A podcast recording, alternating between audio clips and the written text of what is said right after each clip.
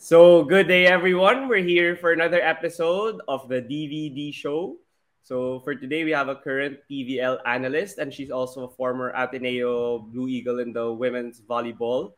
And she was also a player for Generika, I remember, in the uh, Philippine Superliga. And she also played in the PVL for a couple of teams like Choco Mucho and Akari. So, I'll welcome here on the DVD show Jamie Lavitoria. Thank you for joining me on the podcast. Yay, thank you so much for reaching out. yeah, appreciate you. Yeah, appreciate you coming on to the podcast. And even if we saw each other in the games, it's finally good now to have yep. a conversation about volleyball and about your career. So yeah, to start things off, since now it's focused more on FIBA World Cup, there's not much volleyball going on here in the country, yep. so there's no PVL. So how's life been like for you? Like, do you have other jobs or other ventures you're doing aside from being an analyst in the PVL now that there's no volleyball? Well, this is actually my first year of not being an athlete. So I'm, you know, enjoying myself this year. Um, I'm spending more time with family, but I'm also taking into consideration the break from PVL because I know that there there's still news even though there's no season current season. So i still make sure i'm updated with what's happening. Yeah so yeah talking about the pvl that you i wanted to talk about you being an analyst. Since, since you know like in volleyball and in basketball whether in uh, international or in local there are players now who are pursuing media compared to like in the previous generation. So for you what was your journey like when you were a player? What was your journey when you were getting this role as an analyst? Like, did someone call you and then you said yes right away, or was it like a long discussion, long thinking? What was it like? Um, so, rewinding back to 2019, um, Mama Lars, he works also in the production for PVL and UAAP. He had brought this opportunity up to me um, by being a PVL analyst after UAAP, because that was during the time when I went back for UAAP season 82 right before the pandemic hit. Yeah. So I had told him, oh, wow, like I never really, you know, viewed myself in that type of work, but I was so game to try it out. And then, of course, the pandemic hit. So towards the end of last year, you know, I felt the need that, you know, I wanted to branch out and redirect my life, you know, switch it up a bit, but at the same time, still continue talking about sports, something that I love so much. Um, so, December of last year, I did some um, simulations. It's where you practice with your anchor, and I did a few of those. Um, I learned what not to do, obviously, and what I should work on and now yeah so i'm being um, i'm an analyst for UAAP and pvl this year and i love it so much. Yeah that, that has been great hearing you behind the mic and listening to your takes and your Yay. insights of the sport. So yeah talking about that that you wanted to try other things also related to sports during the pandemic did you try anything else aside from being an analyst or was it specifically being a player and an analyst? Just being a player actually. Well during the pandemic i was still in Choco Mucho during that time. So we had Zoom training almost every day during the pandemic because you know you have to still make sure you work out. We had um, team meetings, Zoom meetings, of course, during that time, just so we're updated with each other's lives. You know, Coach O really made sure that he we were updated with everything that was happening, just to gauge how we were mentally and also physically. So during that time, we were still all about volleyball. Yeah, yeah. Talking about yeah, you mentioned that you had simulations, and I've heard stories also that people would get nervous and not I don't they don't know what to expect, and they'd say like other things. And I even heard before, like in basketball, naman, not volleyball, that he didn't get in because he accidentally cursed on the simulation or like in the audition. So for you, what was that experience leading up to your first uh, assignment or first game day? So last year, um, like I said earlier, I started my simulations back in December, and I had no idea what I was doing. Honestly, I obviously when I was an athlete, I would athlete, I would hear the commentators in the background, so I kind of had you know an idea but obviously when you're actually in it you obviously get nervous. So i had to do multiple simulations to actually um, to actually get what they wanted. Because i think during that time um, because i realized when being a player you're so critical of your own game right? So when i was doing simulations at the start i was critiquing the players. Like i sounded like a coach which is very annoying, right, to hear on air. Um, so I had to switch it up a bit and add a more positive light to it because you're also educating people that have never probably watched a volleyball game ever. So I really had to detach myself from player to now being an analyst. Yeah, yeah. Being an analyst is also yeah, it's a great learning experience because yes. many of these people like they have a lot of knowledge and a lot of insights but it's different yeah when you articulate it and mm-hmm. thousands or millions are possibly hearing what you're saying so talking about that um what would you also say that it's been a great platform for players to get their voice heard since i mentioned like before not i don't think it was a uh, big thing where players current players or young players have the opportunity to be on the behind the mic whether like in as an analyst or even an analyst in shows like the game. So, what's your opinion on athletes actually having the platform and also having an opportunity in the broadcasting side? I think it's great for athletes to um, to share their insight from what they learned, and also what I noticed when I would cover games. You know, I'm critiquing right each player, and I could, I I know what they're going through, so I have some sort of empathy towards what, what they're feeling, especially during the UAAP, for example. You know, these kids are under a great amount of pressure. So I'm able to connect their stories with mine. And I think that's very good for the audience to hear. Yeah, and talk, yeah, talking about yeah, connecting the stories because for sure, uh, the people or the individuals who have actually pursued volleyball have something different to say compared to the ones that haven't experienced it at that high of a level. So for you, what what's something a story that stuck out to you, or what's something that uh, you've learned from being an analyst that you didn't really uh, come into this venture expecting when you were at the early part of it?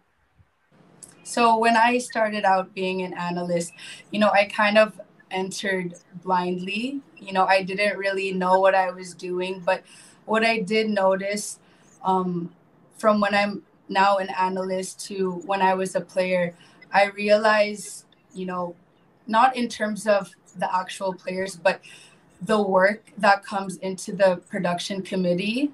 When I was a player, I knew I knew of, you know, the anchors and analysts. I knew of the people behind the scenes, but I didn't realize the magnitude of how hard, you know, each producer, each director puts in. And I realized that you know, we also know what, what it's like being on a team, right? Yeah, yeah. But you know, with with an actual volleyball team, there's a loser at the end of the day. But then I realized with the pr- production committee, um, we always win at the end of the day. I didn't realize how much thought and heart is put in the work because you know when you're an athlete you're just so focused on your game not saying that we discredited the people behind all the production. But you know, I'm just so grateful now seeing this perspective, and I'm just so grateful to be part of this family. Yeah, yeah. Since you were talking about how media is very different uh, in terms of your perspective when you're an analyst compared to an athlete, I wanted to ask, what do you think is the future of uh, broadcasting or media in, in terms of uh, volleyball or even women's sports here in the Philippines? Because there are shows like yeah the game or even uh, like the ones of Ceej Tantengco. She has a podcast featuring like women women athletes. So like how what what do you think is the future? Because before we don't have that platform to try to like expand the uh, knowledge or your awareness to more Filipinos or even international audience. So what do you think is the future of it here in the Philippines in order to gaining more of uh, awareness? Well, you know, uh, 2023, it's all about social media, right? Instagram, TikTok, and luckily with those platforms, we're able, like I said earlier, we can really share the stories of all these athletes and hopefully inspire the audience because um, when I was a player, a lot of our fans actually don't know what goes behind co- closed doors. They only see you when you're on the court, right? But they don't know how many hours you train a day. They don't know that, you know, for example, there's a player that was able to spike down the line, right? Let's say, for example, spike down the line. But, you know, the fans don't realize that maybe the day before she was struggling to do that for two hours, but she was able to manage that during the game. And with that, social media, you know, hopefully can there's a chance for them to share their stories. But with social media and having this platform, I think it's great, especially with um, the popularity of volleyball, with a lot of UAAP players now in the PVL, and a lot of teams are just stepping up. Yeah. So, how about you as an analyst for PVL and UAAP? Do you plan to like do this for the next couple of years? What's your plans, or do you just go with the flow and see where it goes? Um, I definitely want to pursue this for a very long time. I, you know, when I, I told you this earlier, when I entered, I didn't really know um, so much, but I try and learn every day, day. I try and learn from my peers, from my bosses. Um, you know, at the at the end of the day, you want to inspire the kids. You know, hearing your voice and you sharing your stories, and I think that's what the game is all about. Um, inspiring the young girls. It, it's the same perspective as when I was a player, you know, coming from Ateneo. Um, you don't realize how many little girls would want to have just, you know, a picture with you, you know, that just makes their day. And I think I still have that same mindset um, now being in broadcasting. What are some of your favorite moments, though, of being this broadcasting? Since you say that it's really been fun for you and been a great learning experience. So yeah, what's been your favorite, whether behind the scenes or whether it's on camera? uh, well, in terms of behind the scenes, no doubt, I love the people there. Um, mm-hmm. It's a very different environment from when I was a player. Um, the people there, they genuinely want to help you out. Um, and I always tell my peers, you know, if there's something that I need to work on, let me know. Like I make sure honesty is key because I want to be better every day and I need to be able to um, hear these critiques with in terms of being on air for me um, a lot of people reach out to me and they tell me that you know i'm a natural at this and it's i really get shocked because when I'm on air, I'm really just having a conversation with my anchor. Um, it honestly doesn't feel like work, which is a good thing, I guess. So, yeah. um, just having a conversation with your anchor on air, it's I love I just love it so much. yeah. Was there any time that uh, you felt that you might be too comfortable and you might say something that you can get canceled or you can get a warning from it or did you or it's always on the front of your mind to not yeah like swear or say something that could be controversial when i you know step foot on the court court sorry on the the panel side yeah. sorry yeah. on the panel side i i really stay professional and it's mm. funny you ask that because a lot of my friends you know when i'm off air i'm obviously yeah. no filter so um I'm good at um, controlling what I say. Or, for example, if someone has a great set, you know, I am mindful what I say. I don't say a swear word, obviously. Um, yeah. So I'm I'm I've been good at that. I've been good at that. Yeah, I've been lucky. Yeah. Yeah, yeah. Hopefully, yeah. Hopefully that keeps up 100% so that there won't be any trouble caused or yep. any individuals tweeting about what you said on the mic. So yeah. yeah, hopefully all goes well. But yeah, since you're talking about how you're like nat- how people say you're natural or how you've been having fun time uh, being on an analyst, we want to like also reminisce and go back to how you fell in love with the sport and how you're able to actually talk about it like it's natural for you. So I want to ask, since people are more familiar with you when you were playing for the Blue Eagles already for women's volleyball at the collegiate level, I wanted to ask first, like where you grew up. I don't. I'm not sure. I don't think you grew up here in the Philippines. And no. Oh yeah. How was how was your childhood like? And what were like your activities when you were a child? Like, you do other things aside from volleyball before you seriously pursued volleyball? Yeah.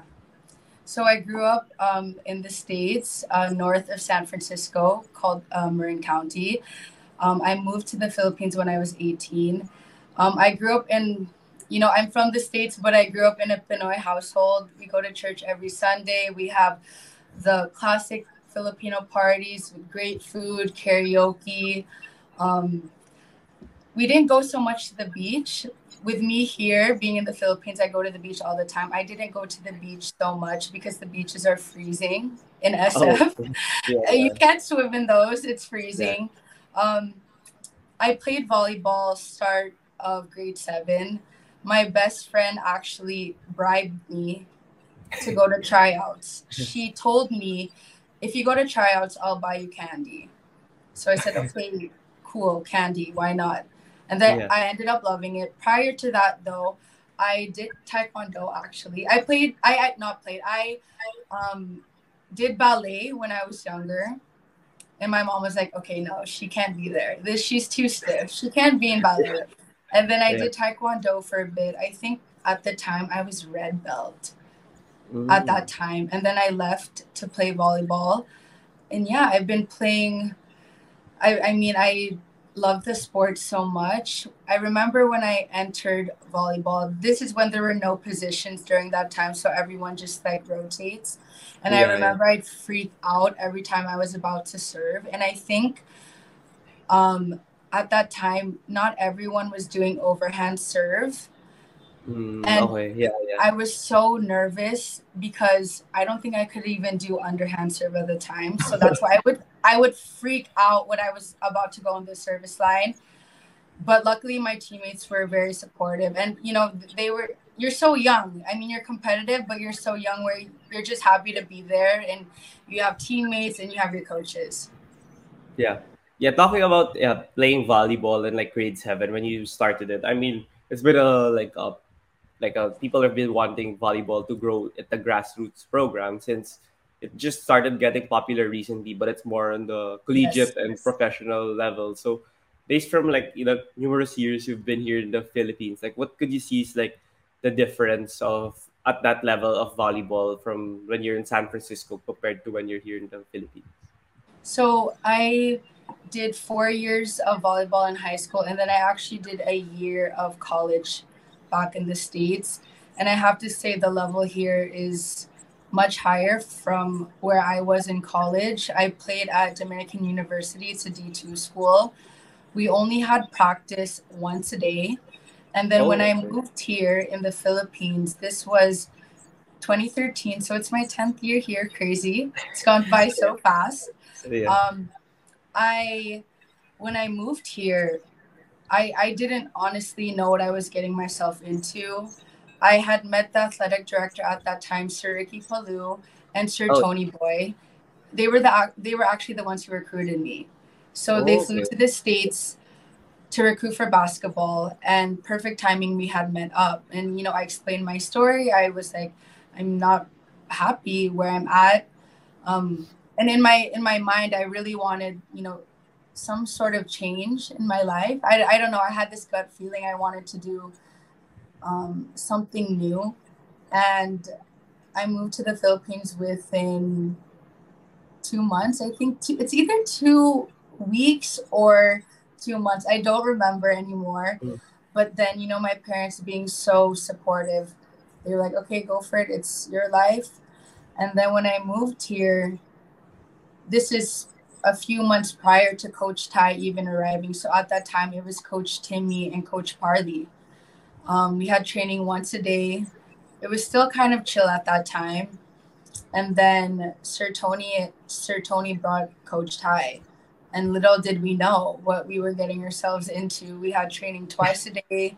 We started running in the morning and mind you we we didn't really know what was happening we just followed what he wanted Um, but it was it was no joke, you know, from Thailand, and we all know how that country plays volleyball. It, it was intense, super Mhm. intense. Yeah. And so welcome welcome to you in the Philippines with Coach Tayel. I've had uh, several of your teammates come here at the podcast and they discussed a lot of stories also. So yeah, maybe you could also share a few later. But before before you before we go to that, I wanted to touch on what you said where and you said that it was difficult for you and you wanted the change in the from the states and where you were playing in San Yeah. Francisco. So how did you use that as like a drive or like a hunger to actually succeed here? That did you use that as motivation and you know proving your worth here in Ateneo and making the Philippines like your new home since you felt you needed a change from where you were previously? Yes, so when I moved to the Philippines 2013, I was 18 years old. Sorry, when I look back, I'm like, oh my God, that was ages. That was a lifetime ago.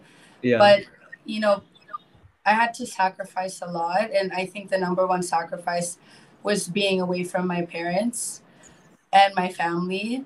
Um, but I used, like, to answer your question, I used that. I used that as a, until now, actually Mm. um, I use them as a motivation because I've built so much here in the 10 years that I've been here and everything that I do with me being in this new career. Um, I really do it for my parents, no doubt. And I'm also the only child. So Oh. it's it's not easy. I have to say during my college days because I was 18, I was so young. I wish I had FaceTimed my parents more during that time um, because we had training twice a day. We were so tired from training, and also the time difference was difficult for my parents and I. So there would be days where I would say, "Oh, mom, I'm tired. Like, let's FaceTime tomorrow."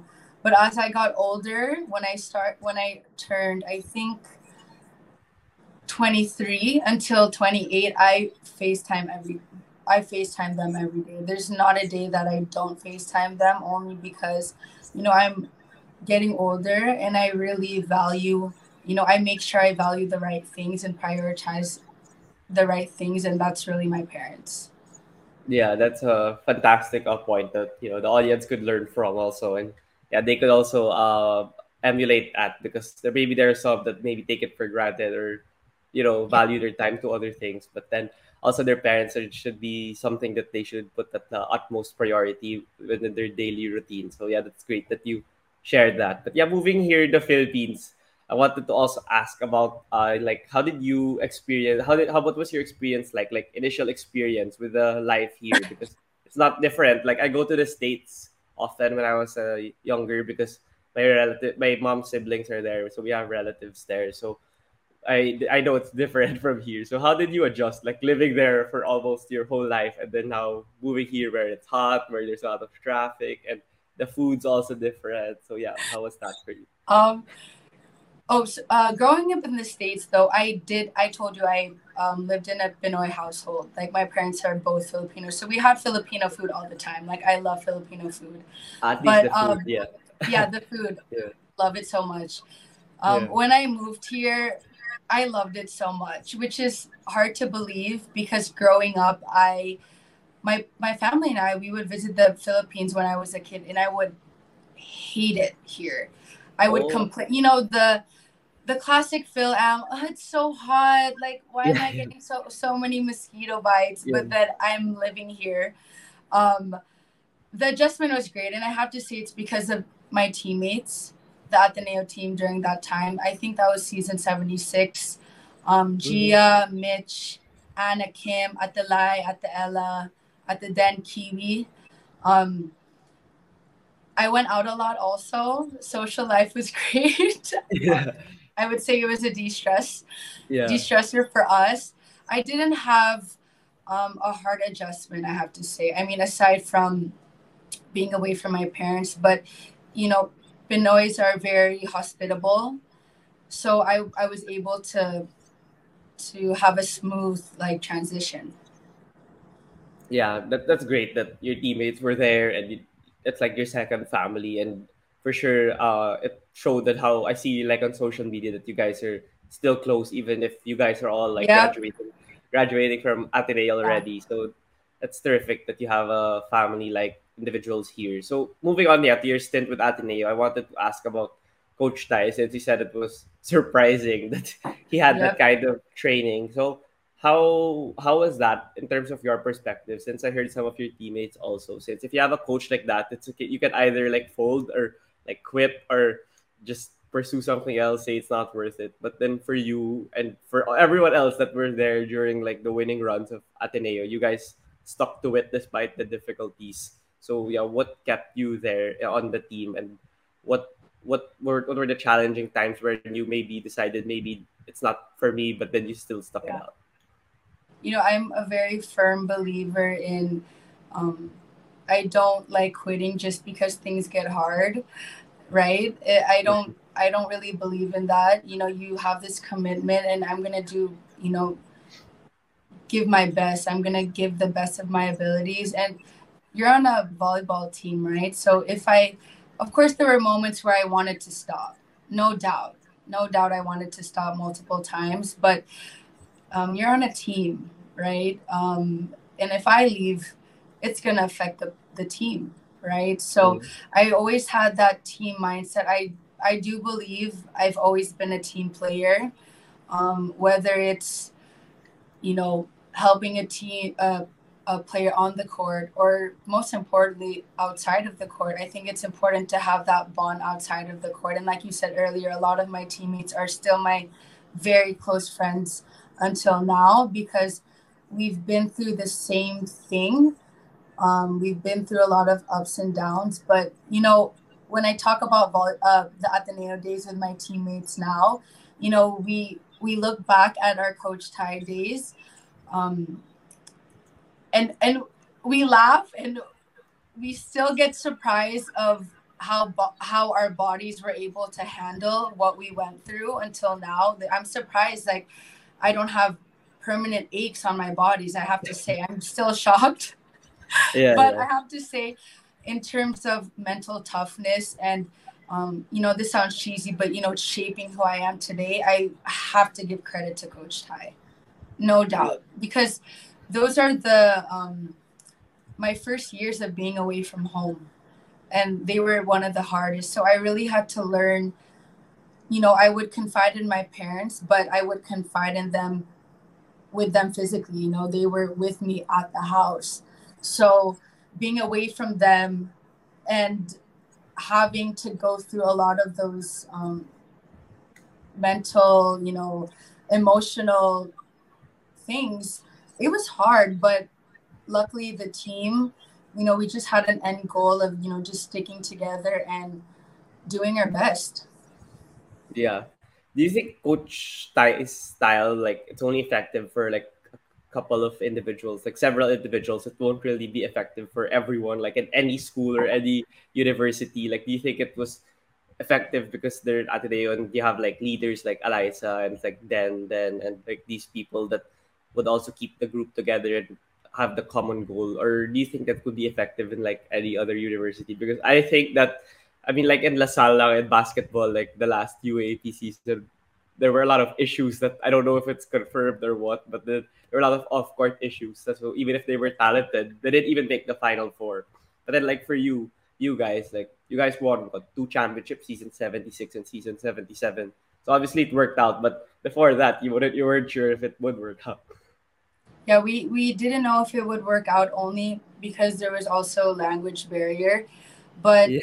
to answer yeah key factor um, yeah. to answer to answer your question though if coach tai had gone to other universities it would definitely work no mm. doubt because he's still um, instilling his system to the other players. It's just up to the player if they want to stick it stick it out or not. There have been multiple players in Ateneo who were not able to handle him and they left. So um yeah, it's you you need to really be tough um mentally to be with coach Tai, I have to say.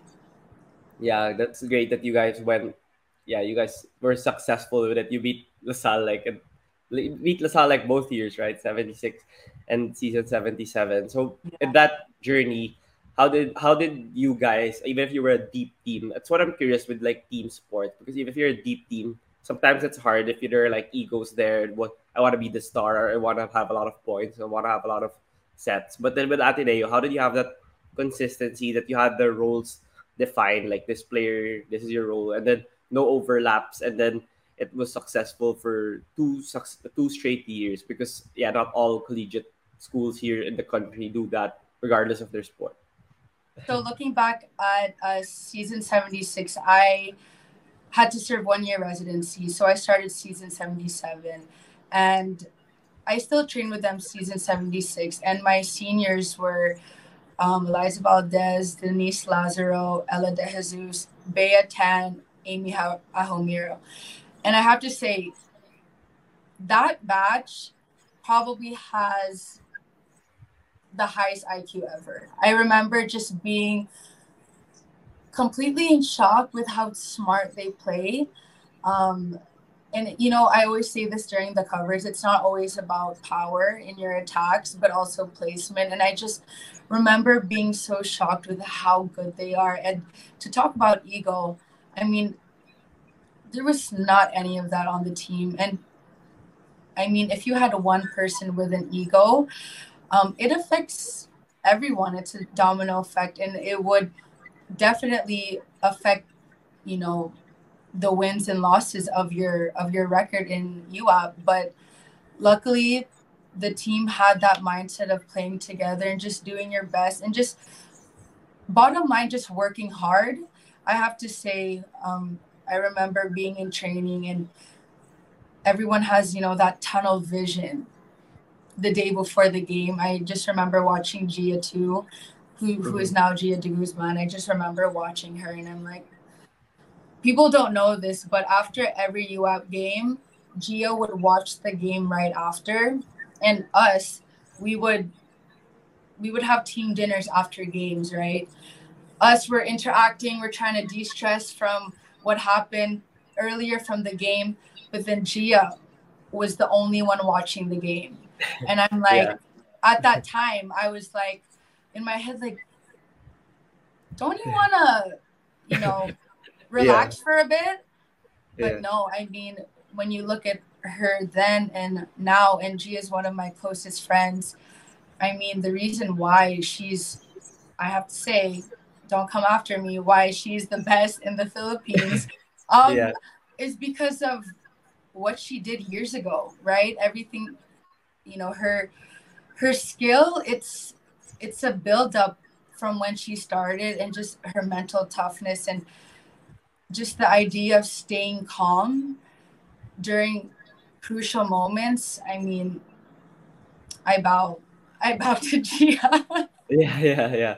That, that that's for sure. I mean i she's also one of my favorite yeah players to watch here in the philippines because of her sets. Like when Creamline's down, I, I always tell like my friends or like my mom when we're watching, like, watch, you're gonna come back soon. Like G is just chilling. Like they're down yep. three points at that like almost 20 points already, but they'll come back in that set and then true enough, they'll come back because she'll find a way to find a, a, a executed excellent set for Creamline to get the set. So yeah, that's why I believe that she's really the best setter here in the Philippines. So yeah, talking about that, I saw an article that you really do speak highly of Gia ever since before, and I wanted to ask, like, since you learned a lot from her, like, how did how were you able to apply it on your own game or in your own role in Ateneo? Since you see these high IQ players and That's these right. players who are dedicated and have tremendous mental toughness.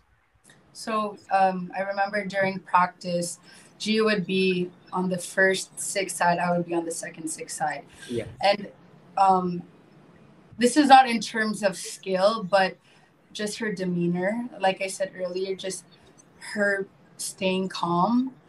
Um, it's really important that, you know, when your setter is calm and collected, you know, everyone will lean to, towards the setter, right? When things go wrong, they look to the setter. They're basically the quarterback of the team, right? They are the ones that make the plays. But just watching her being so calm, it, I really learned a lot from her, and it helped me in like you said earlier, the Generika days with Coach Sherwin, and I, I just remember there were games where I would be not super nervous, but I just remember that if I stay composed, my teammates will also stay composed because I'm I'm composed. Mm-hmm. Yeah, I think that showed also because I, I I wasn't that familiar with the Generika days. Maybe I wasn't watching a lot of it, but then when I read yeah. like things about it, I saw that you guys did well, and it was people were kind of surprised that you were a terrific setter. Maybe play behind G, and they forgot that you're also talented and you could play if you, you are so the primary primary setter of one of the teams. So yeah, talking about uh being a setter, was that actually like the position that Ateneo recruited you in? Because I remember there was a time when there was a stretch where you were also successful as a libero. I'm not sure that's right. Oh my god. I removed that from my core memory. Just kidding. so I was recruited as a setter. Um, season 78, I was the second libero after Gizelle Tan. Um, I, I'll never forget this. You probably know about this. We played LaSalle. Actually, prior to UAAP starting, we normally go to Thailand um, oh, yeah. to train. Yeah. So we, we have tune-up games against the uh, against the teams there, and Coach Tai um, didn't play me so much. Um, he was focusing on the first six.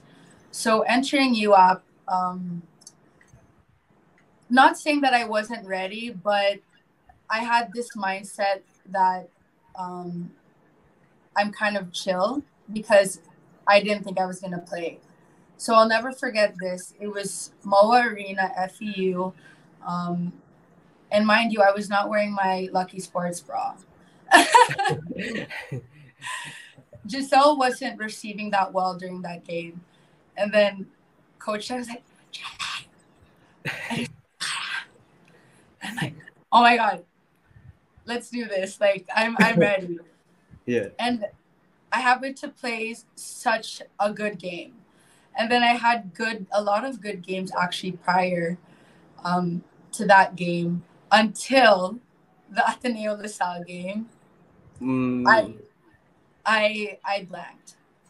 I blanked. and I just remember Coach Tai. There's there's still some clips on Twitter that still pop up sometimes because fans still favorite where Bea is like fixing my hair because I just look like a wreck. Like I'm just completely like a deer in the headlights, you know, just so nervous because of the crowd. Yeah, um, but I, I i when i look back i i enjoyed it i have to say. But it was difficult after the games because because i was just so young. I didn't have that mental toughness yet i have to say. It just wasn't there um, you know i had a h- hard time mentally recovering from bad games but i mean when i look back now i think that has helped has shaped me and made mm-hmm. me stronger. So the libero days, you know, I could say it was a good thing.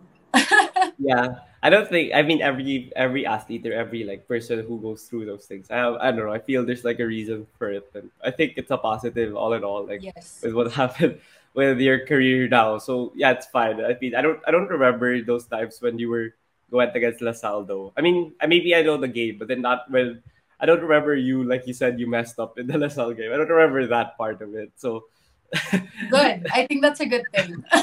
okay, okay. Yeah, I don't remember that part of it. But then I wanted to also touch on it because you mentioned a quote in an article that you said when a true character comes out when no one is watching. Like I think you got that when someone asked about you playing behind Jia as the second setter of Ateneo. So what could you what would you say to like athletes or younger individuals who want to be future like collegiate or pro athletes, not only in volleyball but any sport that you know being versatile and adaptable is integral in their success. And yeah, that's what you said. Like you can expound on the quote when you said the true character comes out when no one is watching.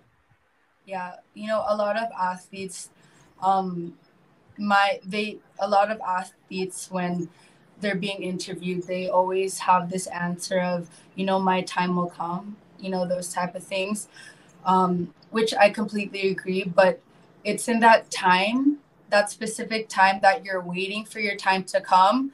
That is that that's key for me, because you could have that mindset of, oh, my time will come, but you're actually not going to work for it.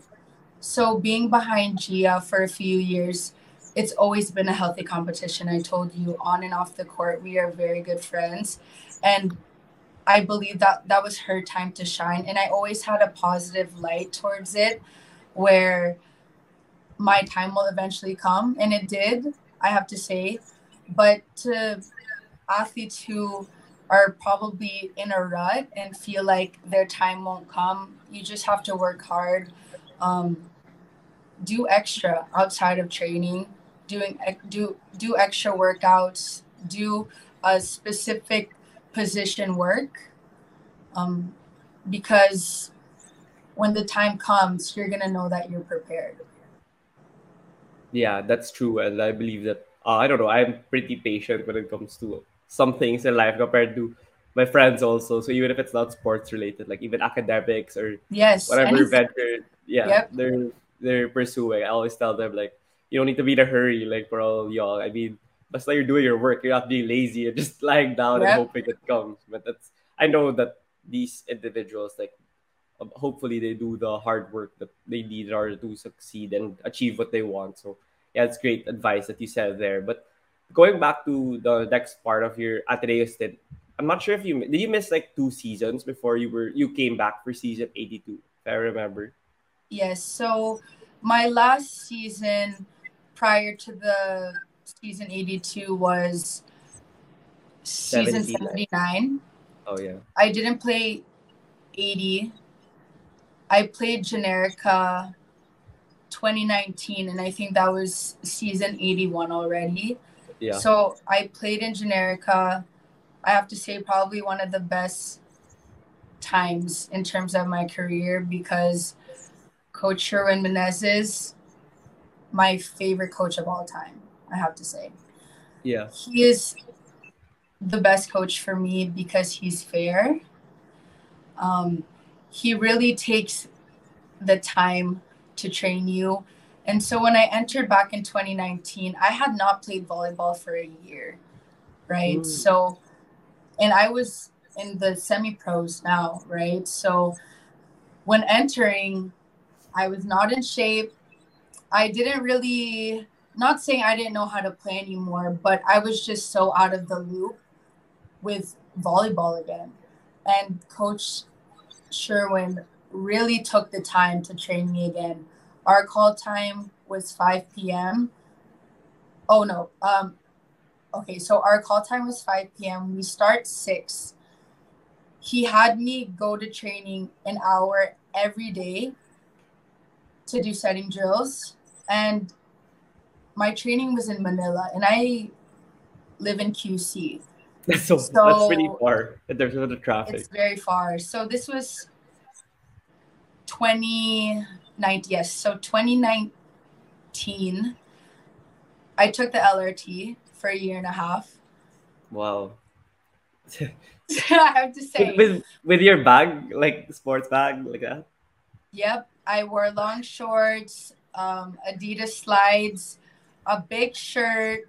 I remember I would wear like cycling on the LRT. Me, you know me, not knowing what I'm doing, and my teammates yeah. in Generika were like, "Hey, you gotta, you gotta change your outfit. You can't be wearing yeah. that on the LRT." Yeah, yeah. And so, um, I have to say, I missed taking the LRT. It was so fast.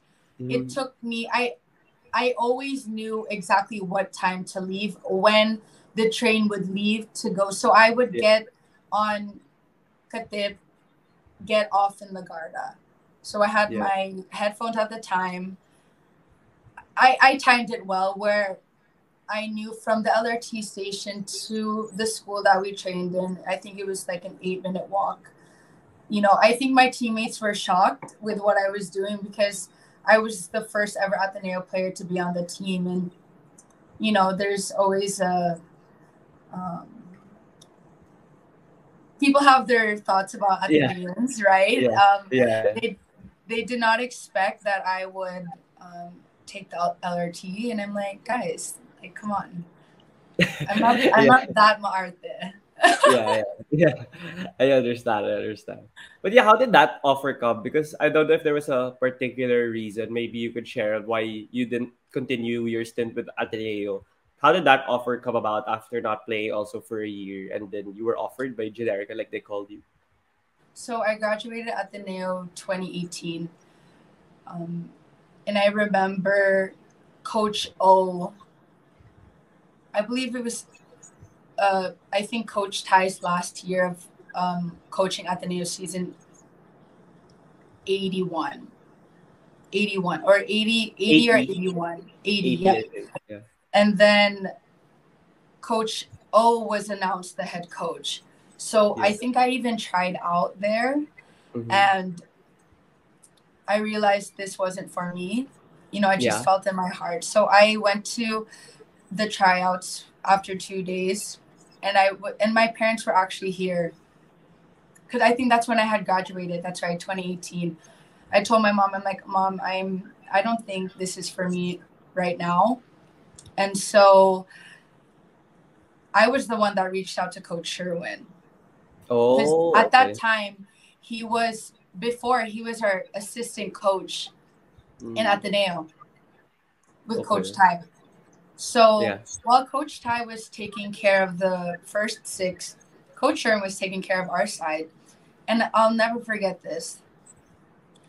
Coach Sherwin would give me feedback from time to time and say, good setting. He was, I have to say, the only one really complimenting me on my setting.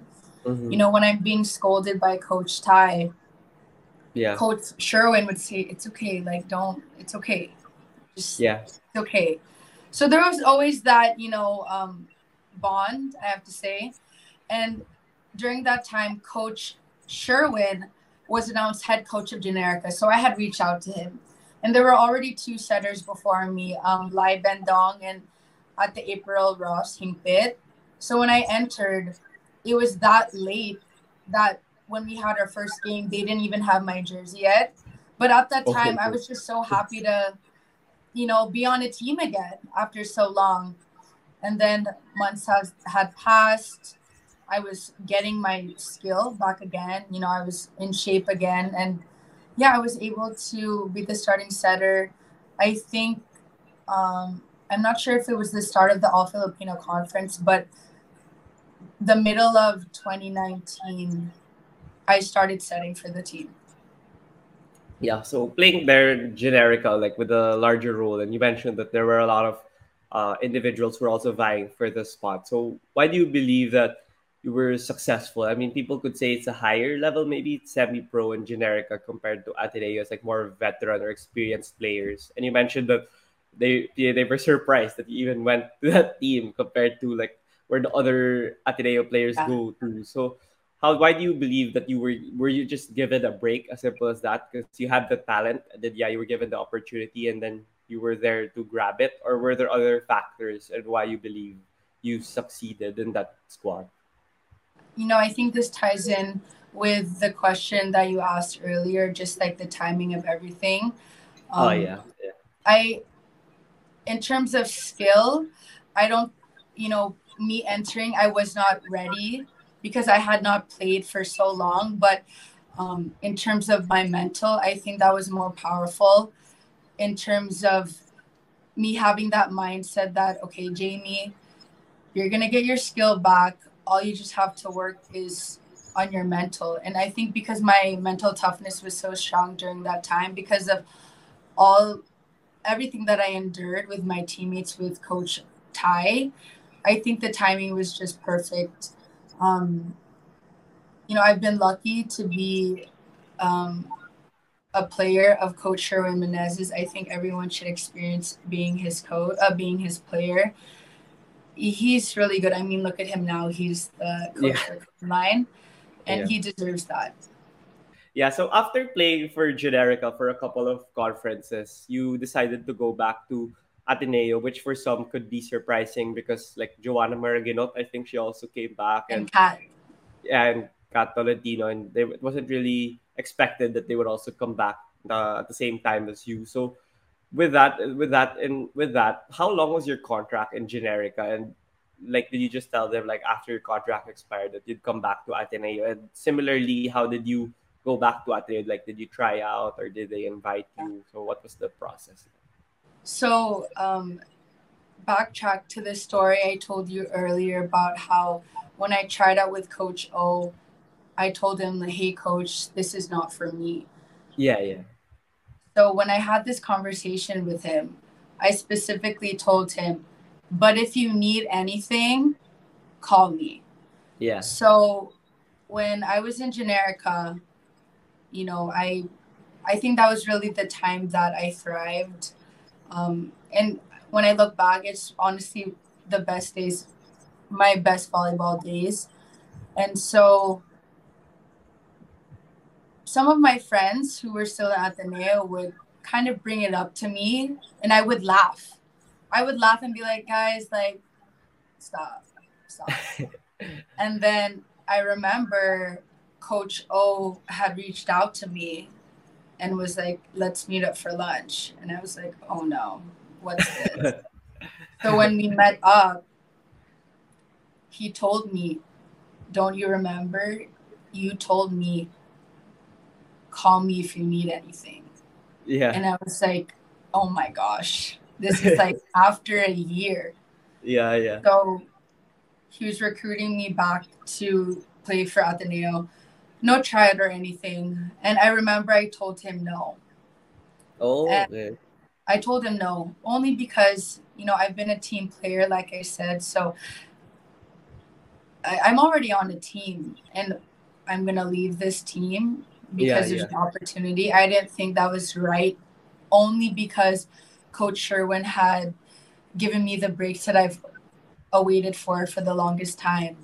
So I talked about it with Coach Sherwin, and he was he said, "Go back to UAAP." And I said, "Oh no, you know this is going to be a hard decision because Yeah. I did not expect him to say that, and I'll never forget this. He was saying they deserve to see how you play because I remember wanting that UAAP dream for the longest time, but I it it wasn't really mine yet because I was behind Jia, and I told you earlier that it, that just wasn't my time. So, you know, in my thought process, I really had to analyze a lot of things. You know, in my head, I was thinking, okay, is this God's sign that He's finally showing me that UAAP is now for me because now I'm mentally, emotionally stable now. My skill is there, and now I've matured. You know, a lot of these decisions that I had, you know, thinking about UAAP, it, it can't be overnight decisions because I have to think about they just had one UAAP season 81. So they're trying to get back to back. Second, it's Ateneo, which means okay, spotlight, Yeah. pressure. In my not saying that I wasn't pressured in Generika, but do I want this magnitude of pressure again? Because Yeah. we just had one UAAP season 81. Um obviously I went back and I think I started October 2019. 19? October, Yeah. Yes, October 2019. Um, and I just remember at that time, my rookies were Roma Doromal, Faith Nesperos, and I was the eldest on the team. So I was really that ate. You know, I played a huge role on that team.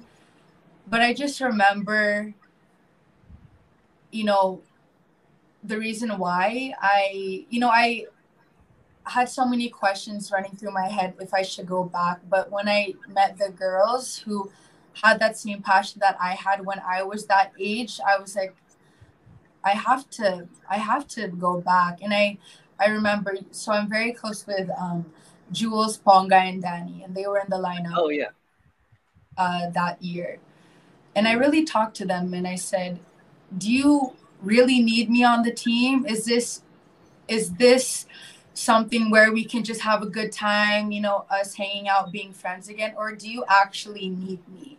You know, I, I really had to ask the hard questions only because you know, I have to give my 100% self again. You know, if I enter Yeah. something, I'm not going to give 90. That's too little Yeah. to the kids, right? Because I, can't just think of me, you know, and I have to say, you know, if a friend also needed my help, I'm there. And they were like, Ate, we need you.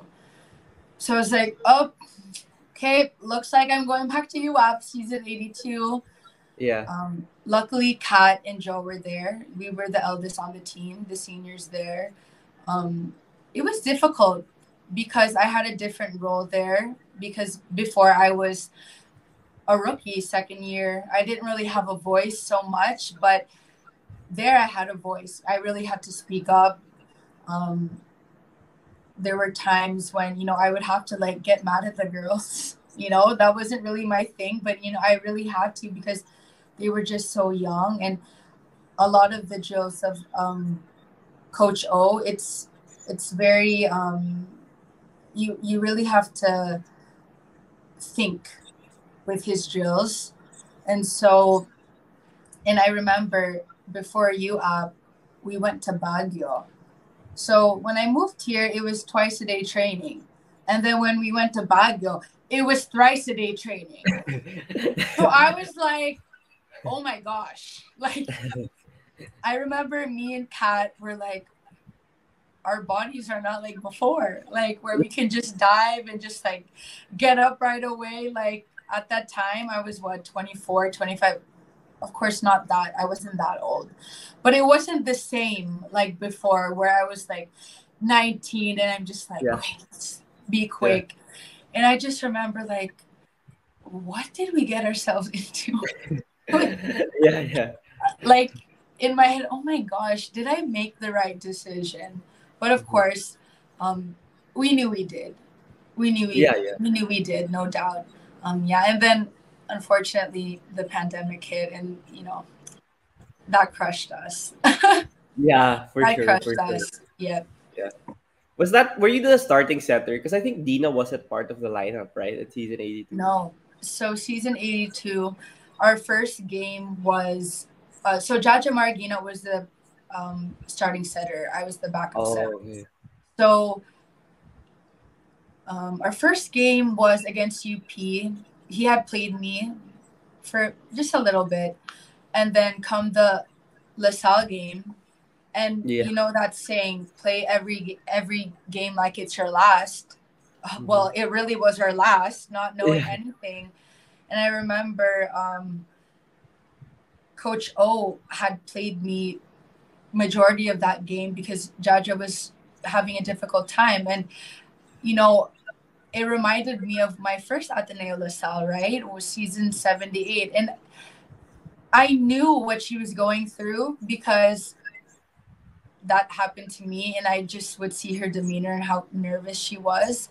I mean, she's starting center after Deanna Wong. I mean, Mhm. that's a lot of pressure. And you're playing against LaSalle. So I have that much maturity and unfortunately we lost that game in four sets and we were up against michelle cobb who is now a good friend of mine now and i just Mm. i would bring it up to her and i'm like dude like we could have had that like that was supposed to be ours Yeah, yeah. I remember that game also because I was there on the arena. I also didn't expect it to be the last game. Like what, two years? We didn't have UAAP volleyball for two Crazy. plus years. Yeah, so I was hopeful also that LaSalle was gonna win. I mean, like hopeful you you also for Ateneo to win. I mean, and then it got cut short. That was only the first game of LaSalle. I was like, oh, we beat the Yes. defending champions. That's it. That's it. We don't know what after that. yeah. well So at least you ended on a good note yeah for sure for sure.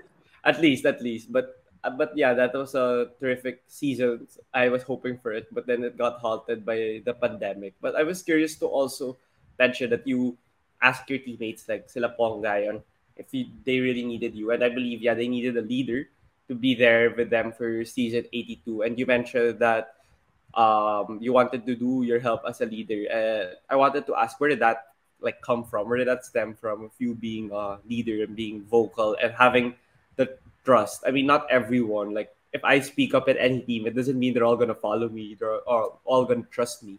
But if it's like my close friends, then they'll trust me. But then for you, since you were jumping back into the team, like was it that difficult to actually gain their trust, or maybe not that difficult since you knew them from your earlier stint when before you went to Generika? I think in terms of trust, I think it wasn't hard for them to trust me only because we have such a solid bond outside of volleyball. Like we actually hang out and go out together. Um, I think the difficult part was actually me, me believing that I can help the kids, you know, and I would just look back at my younger years in Ateneo and I have very, you know, I have empathy towards them. You know, I really look at their situation and put myself in their shoes and I look back at them faith when coach o would be scolding her. You know i would really talk to her like it's okay. Just do your thing. You can do it right? Because th- that's what they need to hear you know motivational things on the side aside from your coach and i felt through all my failures and hardships you know all the ups and downs i think i was a good leader i remember Ponggay being the captain at that time but i remember that you know i really was needed there and i'm happy i was there i was happy Yeah. How about yeah? You mentioned that it was a long process. Like you started October until March when the season started, yeah and it was difficult because the season was halted like prematurely. So, how did you feel? Like, was it automatic? Like you weren't gonna come back anymore since you were gonna be over the age limit? Like, what was the mindset like for you? Was the pandemic? Because we didn't know how long it would last. It lasted so long with all the variants, but like as time went, like how did you decide na I'll play na for Choco Mucho? And how did that process come about?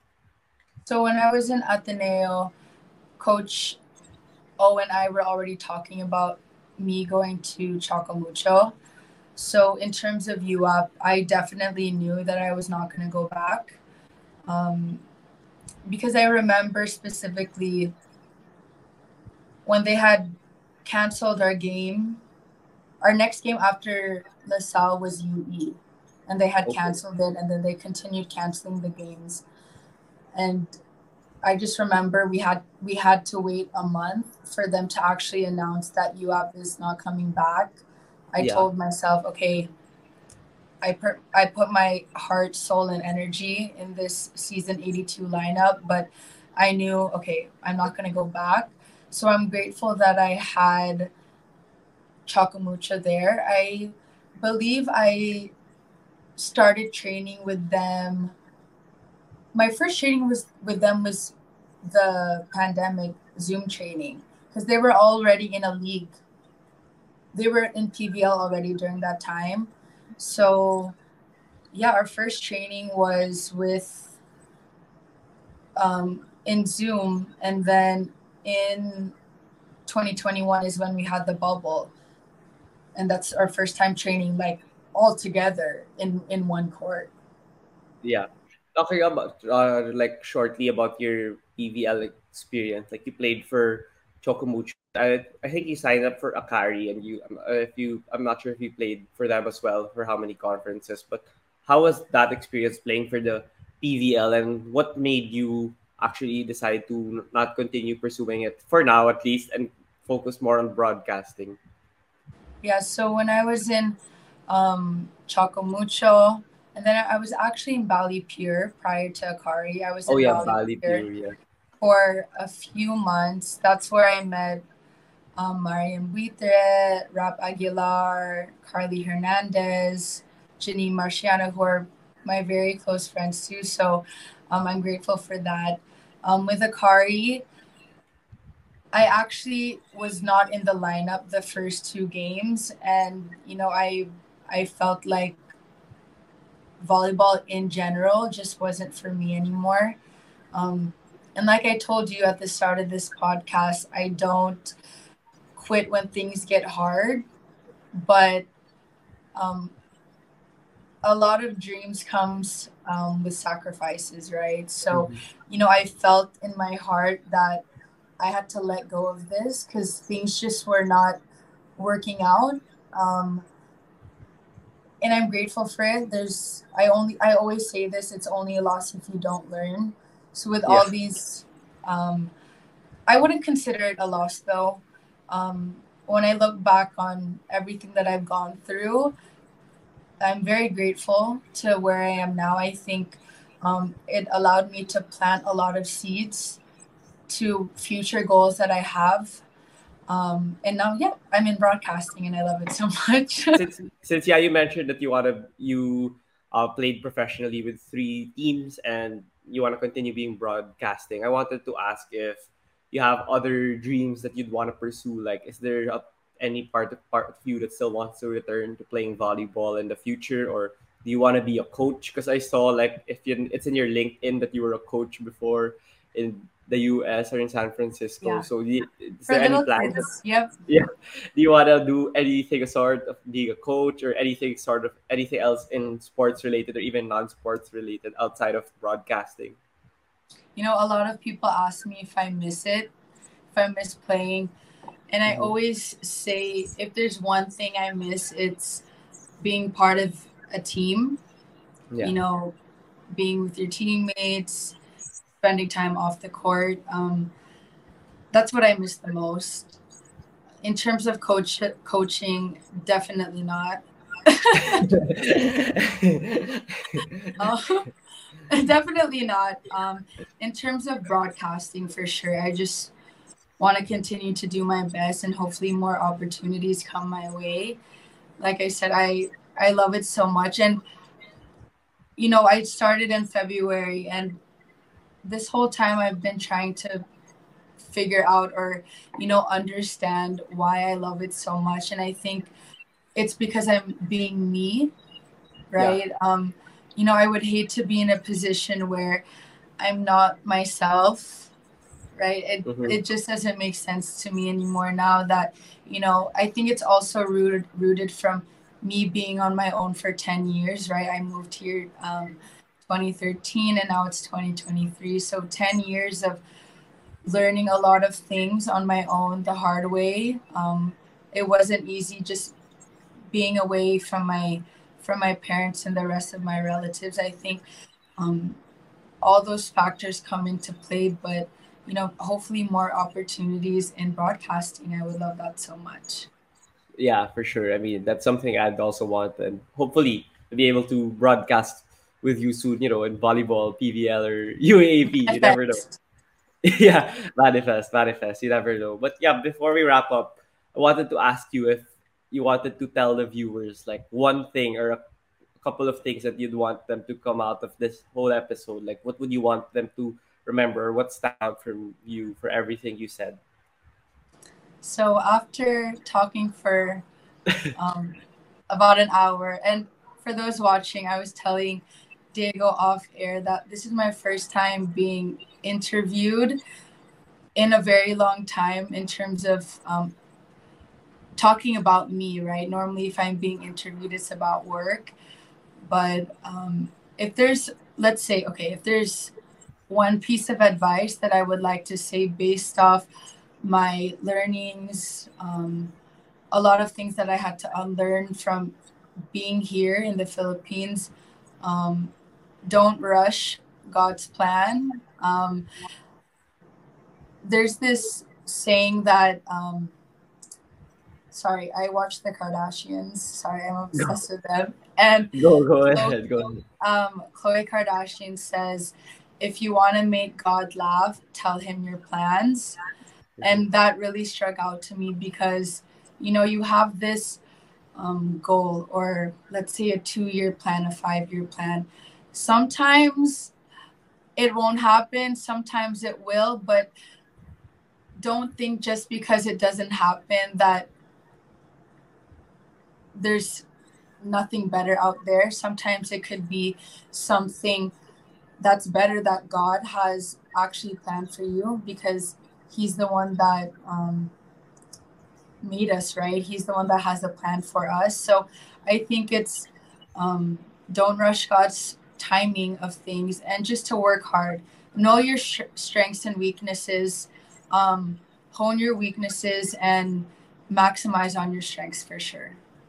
Yeah, th- th- those are uh, excellent advice that people could uh, emulate wherever the career. I mean, if you listen to this podcast, most probably you're interested in sports, but you could have other jobs that you could, you know, uh, Yeah. utilize the advice given by you. So yeah, before we wrap up, I'd want to thank you again, Jamie, for joining me here on the podcast. And yeah, I, asked my guest a couple of questions before we wrap up. So one is, as you know, since you've been here in the Philippines for ten years, like Filipinos are not as vocal or not as um or pretty shy when it comes to voicing out their opinions, especially on social and political issues. Like and you know in the NBA or even in the states, they're more vocal when it comes to these things. Like it starts with sports, like and athletes like LeBron James, like it started in the NBA bubble. They were more vocal with their opinions, but here in the Philippines, I believe that we're yeah, shy or timid. But then when it was like the pandemic and there were issues that they felt were uh, affecting the society, did more did voice it um, more willingly compared to before. So for you as an athlete or as a sports personality, what's your opinion on these sports personalities being uh, vocal on social and political issues and amplifying their voice and you know increasing the awareness with their followers and their platform? You know, I think it's important with the platform that volleyball has given us. I think it's important to share your ideas. I mean, there will be there will always be someone that is not in your favor. Um, but as long as you have your own opinion and as long as you're not hurting other people, that's what I Yeah, say. You have your own opinion, but as long as you are mindful and aware that your intentions should be pure, I think it's fine.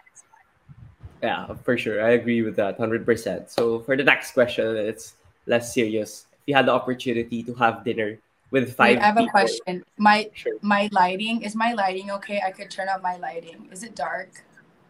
Uh, you're, you, you, I could still see you clearly though. But Is it fine? okay. fine? Okay. Yeah, yeah. Sorry, So because I have a light, but I need to like plug it. Are you sure it's fine? yeah, I can see you clearly. Okay, I just want to. Okay, nice. I still have set. Okay. Okay, sorry. Okay. Might be. Okay. No worries, no worries. So if you had the opportunity to have dinner with five people, dead or alive, who would you invite?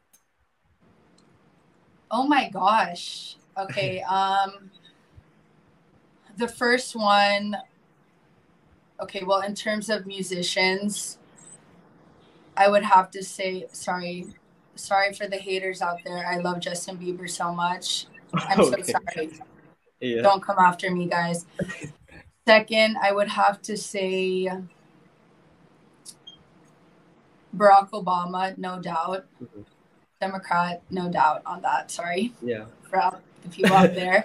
Um, the third Yeah. person, um, I'm gonna say another musician, um, because I I love music. Um, Whitney Houston, no doubt. Yeah. Yeah, Whitney Houston, no doubt. Um, um, oh, uh, there's this book that I read called The Book of Joy. Um, it's by this Archbishop Tutu, and he passed away just a few years ago. And I remember um, reading that book during such a difficult time, so I would add him to the list fourth. Um, watching Food Network all my life, I would have to say Gordon Ramsay. Okay. Okay. Okay. Yeah. That's a. and he could cook for me. Oh. Okay. cook Yeah. Yeah. Yeah. Yeah. Say a unique list because usually, uh, my guests they have sports personalities. Like they Yeah. have also musicians or like uh heroes like Barack Obama or even not local heroes. But then it's cute. It's it's cool that you also have others not in the sports, so you have a variety and something else to talk about in that dinner. So for the final question, I ask my guests if since I invite people through social media or through email, and I'm pretty sure you do know that, and that's how I you know invite everyone here on the podcast. Who would you suggest that would have a great story to tell? Or would be a person that would be fun to talk to about sports, whether volleyball or any other sport that I could talk about? Like, who would you suggest that would be great for a podcast? Hmm. I would have to say Um, so these athletes, I have quite a few that I could mention because they also have been in my shoes in terms of just being away from home. Mm. Um, uh, women's basketball, Trina Guytingco, oh yeah, Melissa yeah. Newsome, Kat Tolentino. I, I believe Kat has a lot to share because she's gone through so much in Mhm. terms of just ACL and moving to the Philippines. And maybe another player would probably be um,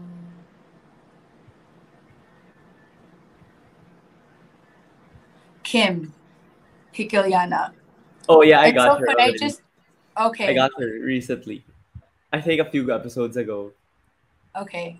Yeah. Do, you, do you love how I mentioned my best friends? Yeah, of course. yeah. Um, What were you gonna say about Kim? Sorry. Um, no, it's okay. Um, because she's also in the same boat as me in terms of redirecting her career as well. Um, she's Mm. in fashion school now, so we stopped playing volleyball at the same time. So we're kind of in the same boat of kind of self discovery outside of volleyball, which is which is great. It's a it's a good j- journey Yeah, after yeah. volleyball. yeah when i had her on the podcast i was interested because i don't i don't know much about like the fashion things she was saying. So it's like okay new knowledge. Check, Yep. let me check. Yeah. So yeah i did i wasn't even that familiar with many of the things she was saying but it's a great discussion that we also had. So yeah thank you so much again jamie for joining me here on the podcast. And do you have any final message before you go? Um, first off, thank you so much for reaching out to Yeah. me. And for those who um, will watch this podcast. Support Jago in his podcast. Like, subscribe on the DVD show. thank you thank you and yeah before you go JV, is it okay if we take a picture yes, of course. Okay, I'll take it from here. One, two, three. Okay, thank you, JV, for